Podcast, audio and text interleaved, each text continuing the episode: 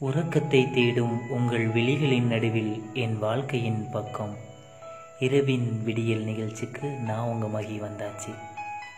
இந்த அவசர உலகத்தில் யாருக்கும் மதிப்பு மரியாதை கொடுக்காம இருந்த பையனில் நானும் ஒருத்தன். என் பெயர் ராகுல் அப்படின்னு ஆரம்பிச்சிருக்காரு நம்ம இரவின் விடியல் நிகழ்ச்சியின் இன்றைய நாயகன். இப்போ நான் தான் உங்கள் ராகுல் பேசுகிறேன் எனக்கு வயசு இருபத்தி ஒன்று நானும் அம்மாவும் ஒரு அழகான வீட்டில் வாழ்ந்து வந்தோம். எனக்கு அப்பா இல்லை. நான் சின்ன வயசாக இருக்கும்போதே இறந்துட்டாரு. அவரை நான் பார்த்தது கூட இல்லை. எனக்கு அப்பாவோட நினைப்பு கூட வராது. ஏன்னா அம்மா என்னை அப்படி பார்த்துக்கிட்டாங்க. அம்மா சொன்னால் எதையும் நான் செய்வேன். ஆனால் எனக்கு சில விஷயங்களை சொன்னாலும் புரியாத மாதிரி தான் வளர்ந்தேன். எங்கள் வீட்டு வேலைக்கு ஒரு வேலைக்காரி வருவா. அவள் பேர் சுந்தரி. அவளை நான் வெறும் வேலைக்காரியாக தான் பார்த்தேன். அது தப்புன்னு என் அம்மா உணர்த்தின நாள் தாங்க தீபாவளி. உண்மையாக சொல்லப்போனால் இந்த தீபாவளி என்னை ஒரு புது மனிதனாக மாற்றுச்சு மன நிம்மதியை தந்த தீபாவளின்னு கூட சொல்லலாம்.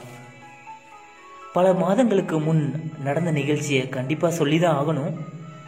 ஒரு நாள் விடியற் கால. மணி ஆறு மணி இருக்கும்.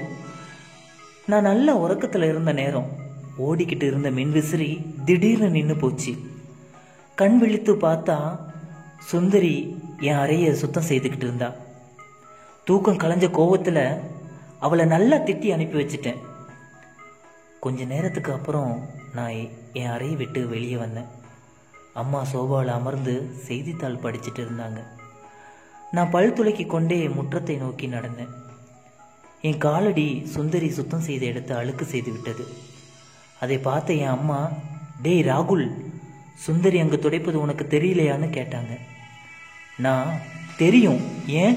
துடைக்கிறது தானே அவள் வேலை. சுந்தரி காதில் விழும்படி பேசினேன். அதை காதில் வாங்கியும் வாங்காத மாதிரியும் சுந்தரி சிரிச்ச முகத்தோட மீண்டும் சுத்தம் செய்து சென்றாள். என் காலடி பட்ட இடத்தை. நான் இப்படி நடந்துக்கிறத அம்மாவுக்கு கஷ்டமா இருந்துச்சோ என்னவோ எனக்கு அதை புரிஞ்சுக்க கூட முடியல. ஆனா என் அம்மா என்னை மாற்றணும்னு நினைச்சாங்க போல. அதனால தீபாவளிக்கு ரெண்டு நாளுக்கு முன்னாடி சோர்வாக சோபாவில் அமர்ந்திருந்தாங்க. நான் இதுவரைக்கும் அம்மா இப்படி இருந்த பார்த்ததே இல்லை. அம்மா பக்கத்தில் போய் என்னாச்சுன்னு கேட்டேன்.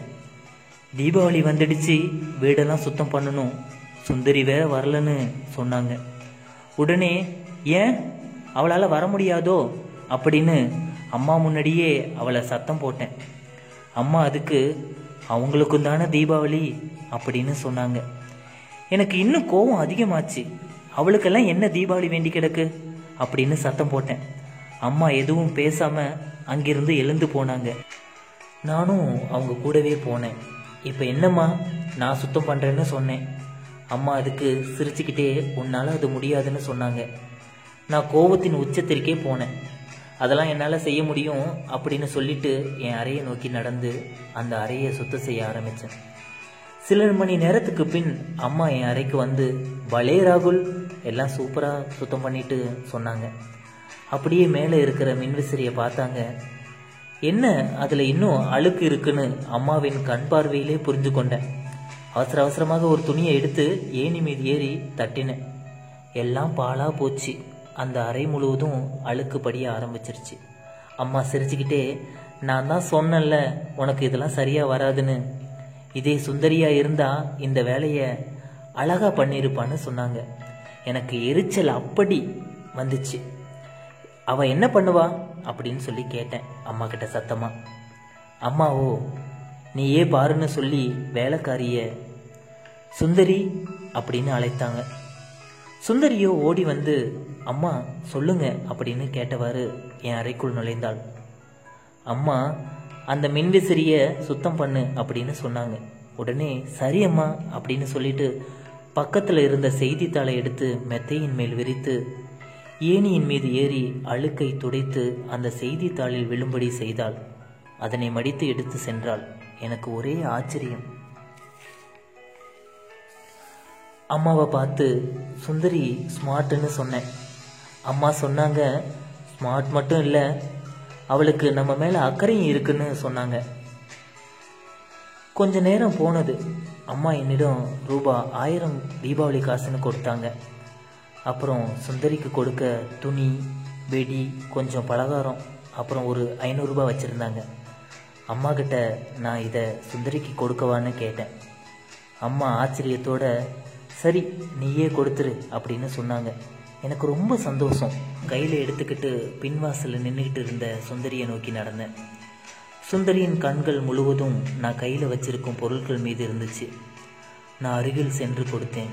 சுந்தரி வாங்கிக்கிட்டு திரும்பினாள். நான் சுந்தரியை பார்த்து அக்கா ஒரு நிமிஷம் என்று கூப்பிட்டேன். ஆமாங்க. இனிமே சுந்தரியை அக்கான்னு தான் கூப்பிடுவேன்.